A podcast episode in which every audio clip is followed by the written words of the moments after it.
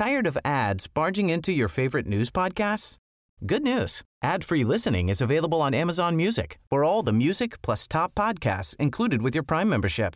Stay up to date on everything newsworthy by downloading the Amazon Music app for free or go to amazon.com/newsadfree. That's amazon.com/newsadfree to catch up on the latest episodes without the ads. Finding your perfect home was hard, but thanks to Burrow, furnishing it has never been easier. Burrow's easy-to-assemble modular sofas and sectionals are made from premium, durable materials, including stain and scratch-resistant fabrics. So they're not just comfortable and stylish, they're built to last. Plus, every single Burrow order ships free right to your door. Right now, get 15% off your first order at burrow.com/ACAST. That's 15% off at burrow.com/ACAST. This is The Guardian.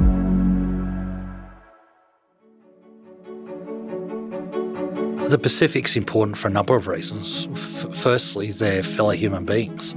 There's something like 15 million Pacific Islanders living as close as 4 kilometres from Australia. And so we should care about their future and we should care about how we support their advancement, both economically but socially.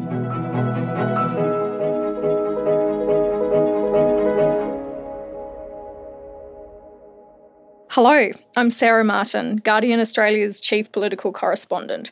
This is Australian Politics, and I'm filling in for our Queen, Catherine Murphy, while she takes a hiatus for her quarterly essay and for some well-earned leave. Today, I'm speaking with Pat Conroy, the Minister for Defence Industry and Minister for International Development and the Pacific. We talked about a number of issues important in our region. We discussed climate change, security, the situation with the election in the Solomon Islands, and what the increasing competition between Australia and China means for them and for other countries in the region. Pat Conroy, thanks for joining the show. Thank you for the opportunity. I'm very excited. So, obviously, you took over the portfolio at a particularly fraught time. The Pacific came up quite prominently in the election campaign when it was revealed that the Solomon Islands was considering a security pact with China. We've obviously seen those tensions between the US and China play out quite openly in the Indo-Pacific since you've been elected. You've been in the job 3 months. Can you give us a bit of an overview as to how you assess the security situation in the region? Just an easy one to kick off with. I think it can be described in one word: challenging. The region, I describe it as facing three Cs: climate change, COVID and competition. And that's the new paradigm that we're in, and it's one where I'm really enthusiastic about engaging in this role because I can't think of a more critical time where the future of Australia has been entwined with the future of the Pacific Island region. Mm. Why is that? Why is it so critical at this point? Well, I think for a couple of reasons. We're both on the front line of climate change. Australia is being impacted by climate change right now, as is the Pacific Island region. And when you talk to people there, this is not a hypothetical issue. It's occurring right now. They are losing islands right now. Their way of life is being threatened right now. And that shared interest in fighting climate change is something that's so timely.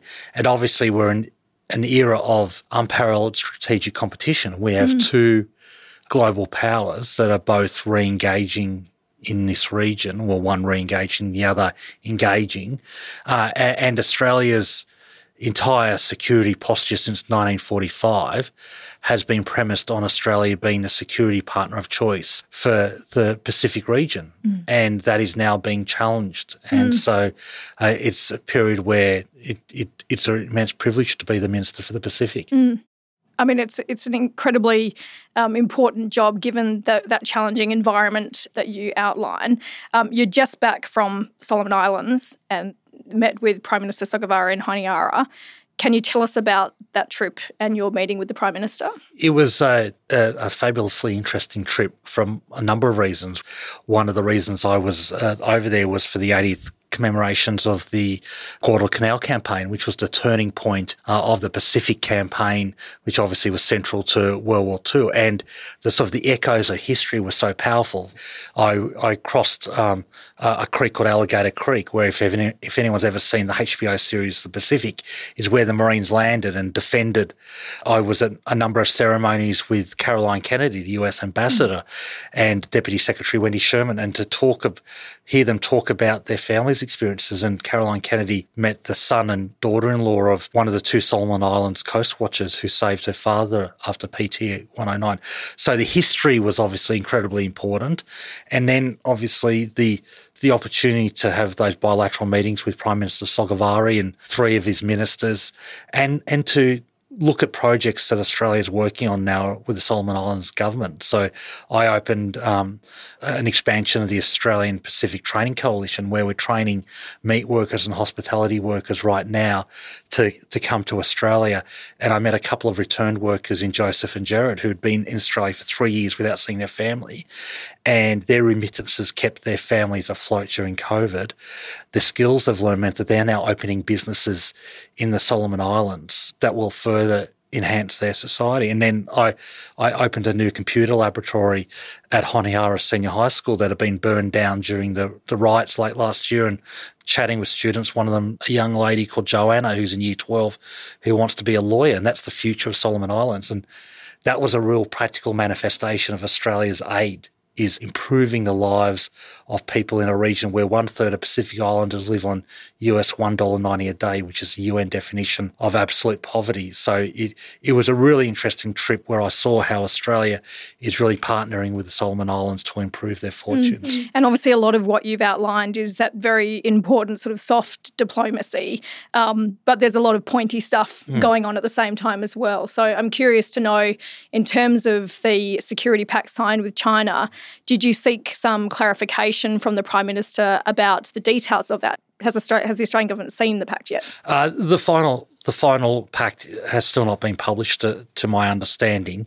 But importantly, both Prime Minister Sogavare and a number of his ministers reassured me that Australia is the security partner of choice for the Solomon Islands, and that they would come to Australia first if there's any gaps to be filled. And we're working with them right now. We're constructing border outposts in their western and eastern borders right now that are very important. We're obviously partnering with the Royal Solomon Islands Police Force. We've got Pacific patrol boats that are doing really important work in the region right now. So we are the security partner of choice for the Solomon Islands, and I welcome those assurances from Prime Minister Sogavare, assurances he's given Prime Minister Albanese when we met with him at the Pacific Islands Forum, and with Foreign Minister Wong. The Prime Minister has also said that if Australia doesn't fill that gap, then it is prepared to turn to China to do so. I just want to scrutinise that a little bit more and ask, at what point do we say that filling that gap may be unacceptable to us? I mean, clearly it's not unconditional. For example, your visit coincides with controversy over delaying the election. What if that election result led to public unrest and Australia was asked to fill that gap and we had concerns about the election outcome? Is that not an example of where Sogavare might turn to China to fill a security gap? Is that a risk that we are facing? Oh, I don't think it's productive or, quite frankly, appropriate for a minister in my position to engage in hypotheticals about what may happen if another hypothetical eventuates. In terms of the bill that's before the Solomon Islands Parliament, it's up to the Solomon Islands Parliament, which has been democratically elected, and the people of the Solomon Islands to decide whether that's the way they want to go. And it's a long way to go. The bill can't even be debated for another 3 weeks under their laws, and we'll just see what process eventuates there. But I think it's really important to sort of set the context for all this. And the context is Australia is the largest development partner in the Solomon Islands. It's our third largest development program. We've got 4,000 Solomon Island workers right now working in Australia under the Pacific Labour Schemes. We're working really closely together on a range of other programs, including through our Australian Federal Police and the ADF. And so our partnership with the Solomon Islands is incredibly deep, and it's to the benefit of both nations. And it's my job to work on how we can elevate that as part of our broader re-engagement with the Pacific. Does Australia not have concerns, though? I mean, I know you say it's a matter for the Parliament to decide, but, you know, there is criticism that this is fundamentally anti-democratic and, you know, the election should happen when the election is constituted to happen. Does Australia not have any concerns concerns about that delay? Well, I note Prime Minister Sogavare's assurances, and in fact, my understanding is it's contained in the bill, that they would return to their regular four-yearly election cycles, and I think it's really important to have regular democratic cycles. But again, we have to be very careful about interfering in the internal processes of other nations, particularly nations that are debating things through a democratically elected parliament. Mm. And it's important to respect those processes. But isn't also important for Australia to make sure it sort of strongly supports democratic institutions in these countries where democracy can be a bit shaky? Mm. You know, isn't it important for Australia to be a strong voice on that? Oh, we need to stand up for our values, and strong and healthy democracy is a part of that value. Values, obviously. I would note, for example, that the Solomon Islands opposition leader has urged Solomon Islanders who have concerns about this process to be part of the parliamentary process, to put in submissions. So there's a parliamentary process that is actually working at the moment, and we should be incredibly respectful of that. I think these are debates where we have to be very careful about how we approach them. All right, so just sort of bigger picture, obviously, you know, Solomon Islands is just one country in the Pacific that's obviously in Australia's sights at the moment. Can I just ask, what is Australia's assessment of what China's long-term plan is for the region? And I guess sort of a bigger question, because I don't know if people sort of get this, but why does Australia care so much? Why is it so important? Well, the Pacific's important for a number of reasons. Firstly, they're fellow human beings. There's something like 15 million Pacific Islanders living as close as 4 kilometres from Australia. The closest border is 4 kilometres from Australia. So these are the closest non-Australian human beings to us. And so we should care about their future, and we should care about how we support their advancement, both economically but socially. As I said, a third of them live on US $1.90 a day. There are 3 million Papua New Guineans who live in districts that don't have a single doctor. Mm-hmm. We see regular outbreaks of drug-resistant tuberculosis, polio. These are things where we have an obligation as fellow human beings to help this region. Secondly, obviously, in some parts of this region, we have an obligation as former colonisers. Like, it's really important to recognise that we owe some of this region a debt. While Timor-Leste is not part of the Pacific, we often group Timor-Leste in with the Pacific because of development needs, geographic proximity. We owe a debt of gratitude to Timor-Leste for the tens of thousands of Timor-Leste people who died during World War II as a result of helping Australian servicemen and women. So we've got a sort of a moral obligation to help in the Pacific. And third, as I said before, our entire defence of Australia has been secured, has been approached on the basis that we are the partner of choice for security in the Pacific region. And so we should care about the Pacific for a whole number of reasons. Mm. And that's why we have a Minister for the Pacific. That's why we've had 8 visits from Australian ministers and prime ministers in less than 3 months since we've been re-elected. That's why Prime Minister Albanese has said publicly, one of my jobs is to visit every single Pacific Island nation and territory in the next 12 months. He set me an ambitious goal that I'm really passionate about meeting. So that's why we should care about it. Other countries are interested in the Pacific. That's natural. It's not just China. The United States is re-engaging. United Kingdom, France, India has signalled an intent there as well. Japan has obviously a strong history there that they're working on. So this is an area of great sort of geostrategic competition. We've been there for a very long time. We've got close cultural and sporting links and affinities, and we should really be working on that. Mm. Does Australia have any concern with the concept of Pacific Island nations being friend to all, enemy to none? Oh, well, I understand that that's the professed view of many Pacific Island nations, and what I can say is that one of my goals is that Australia is the partner of choice, whether it's on development needs or security needs within the Pacific.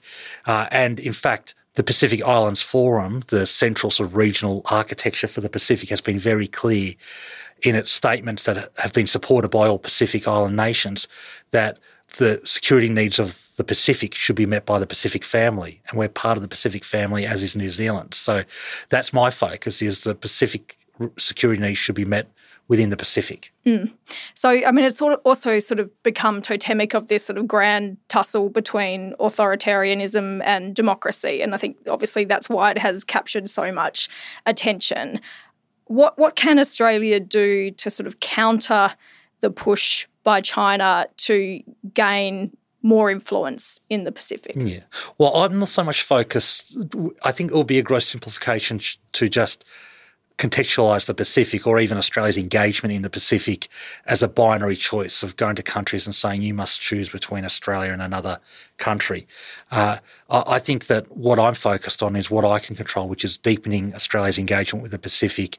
The two things I say when I meet leaders and ministers and community members for the first time is the new Australian government will provide more energy. So you'll see more ministers, particularly me, but not just me, engaging with you much more regularly. And secondly, we'll listen to your priorities and act on those priorities. And climate change is probably the most significant example of that.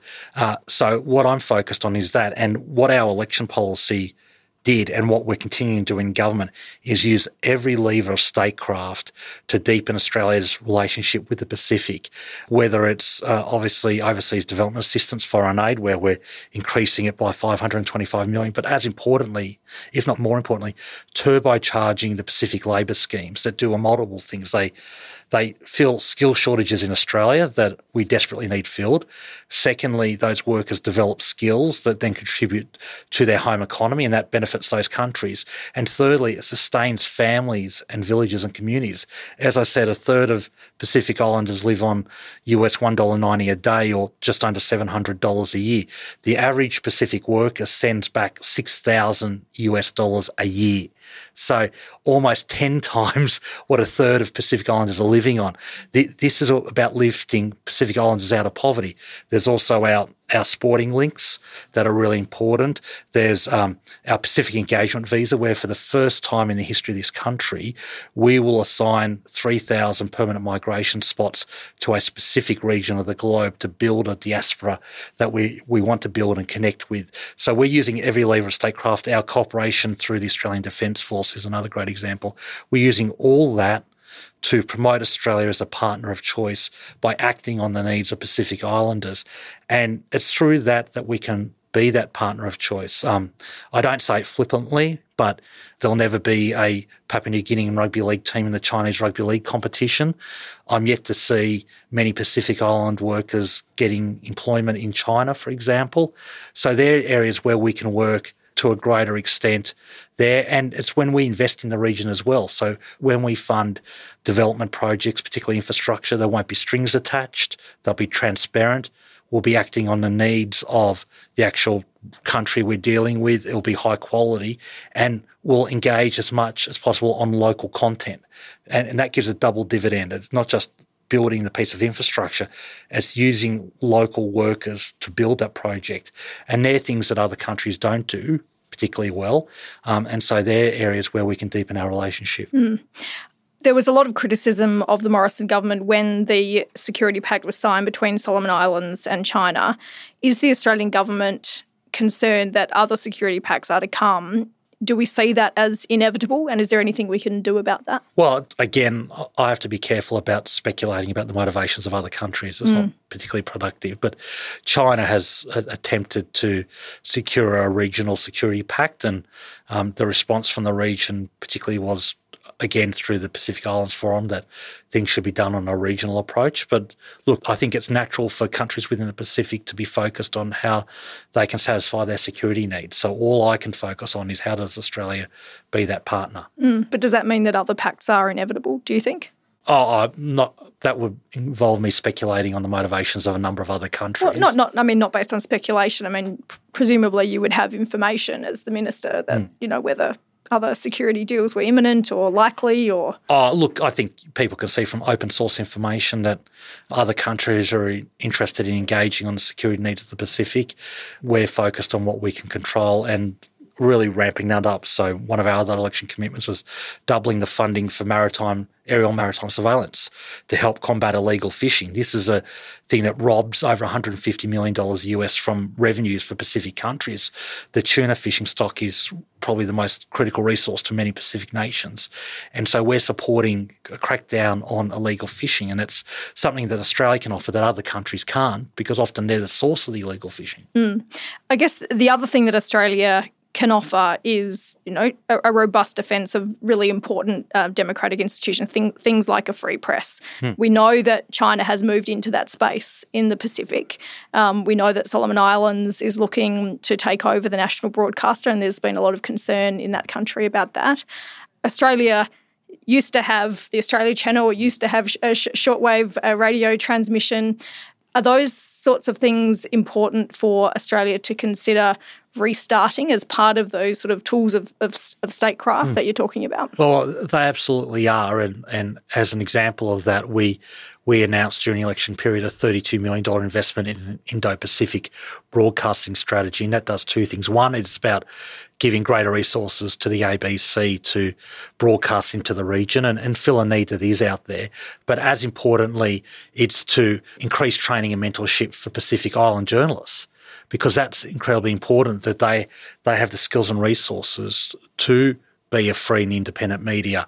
And we're really committed to that. We're also looking at, obviously, what's happening in other methods of communication. But the $32 million is a really important way of doing that. But there's also little things. So, for example, in press conferences I do in the Pacific, and I know Foreign Minister Wong did this a lot, and so did Prime Minister Albanese, we'll equally call on local journalists as much as Australian journalists. And I know some Australian journalists get frustrated by that, but it's really important that we give access and answer the questions of Pacific Island journalists, because we need to build that free and independent media. Mm. But do you have concern that we're seeing that free and independent media across the Pacific, seeing that value be eroded? Oh, look, I think there's been a lot of reporting about the lack of resources for some media organisations there, and speculation about where some parts of media are getting trained. And that's partly because a void was created when the last government abandoned the Pacific, particularly through cuts to the ABC. And look, I'm not going to be in a blame game, but we do have to recognise that a void was filled because the last government created that void. Mm. But shouldn't those countries' leaders also be in line for some criticism for allowing that situation to develop? Oh, look, again, this is one where I aren't going to go into that sort of territory. I just think we can focus on where we can add value to Pacific media, and that's through training and mentorship and supporting the ABC to broadcast into the region. Is it not problematic that the government doesn't seem prepared to criticise any of our Pacific Island neighbours for these sorts of things? Like, I'll ask you another one. Obviously, Kiribati has just attempted to, has interfered with the judiciary, has attempted to deport David Lambourne. Are we critical of that erosion of the separation of state and the judiciary? Oh, look, my understanding is that process is still going through a number of steps, and again, I sense your frustration, but and that's understandable. But we have to be in a way where we can raise our concerns with other countries and not use megaphone diplomacy. Like, it doesn't actually benefit anyone for us to do that. We will always engage and promote Australian values, and that includes values around democracy, and that's really important. But we have to do it in a calm, measured way where we respect other nations and we work with democratically elected governments to pursue their needs and priorities. And I think sometimes the last government was more interested in bullying Pacific nations than actually working with them. Mm. And so are we doing that quietly? Are we expressing quiet concerns about some of these human rights and press freedom issues? This podcast has got a fabulous listenership, so if we are expressing things quietly, I would hardly come on here and say that. There's no one in this room. Yes. Just you and me, Sarah. And me, Minister. Okay, so you mentioned it earlier, climate change obviously has been a huge concern of Pacific Island nations for a very long time. And since the change of government, there's obviously been Pacific Island leaders have welcomed the government shift and focus on climate action. But we also have leaders like Frank Bainimarama urging the government to go further to ensure that global warming is limited to 1.5 degrees. Why aren't we heeding that call? Well, I'd say a couple of things. There was a genuine palpable sense of relief on the election of the new government when we engaged in the Pacific. You could feel it at the Pacific Islands Forum and every forum where I talked about our renewed commitment to taking action on climate change.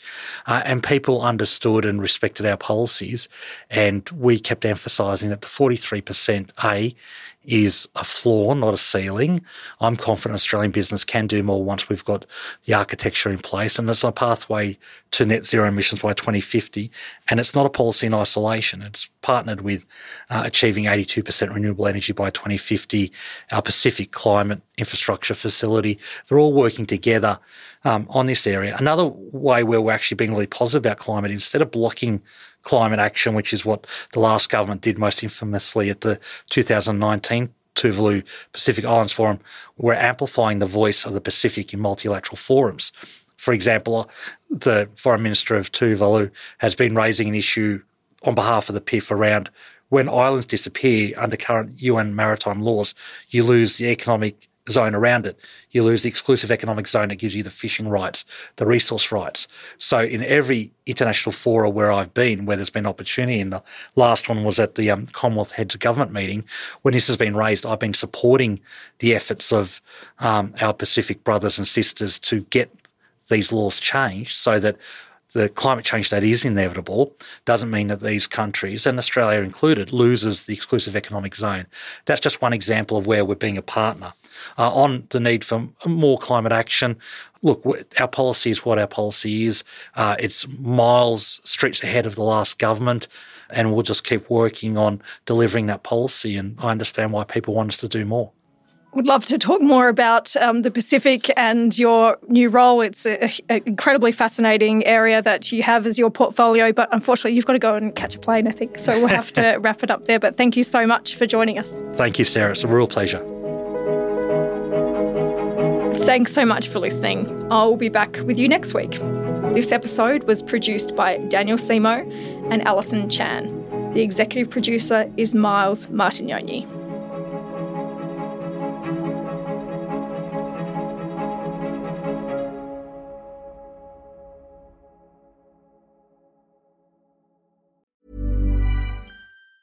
Tired of ads barging into your favorite news podcasts? Good news. Ad-free listening is available on Amazon Music for all the music plus top podcasts included with your Prime membership. Stay up to date on everything newsworthy by downloading the Amazon Music app for free or go to amazon.com/news ad free. That's amazon.com/news ad free to catch up on the latest episodes without the ads.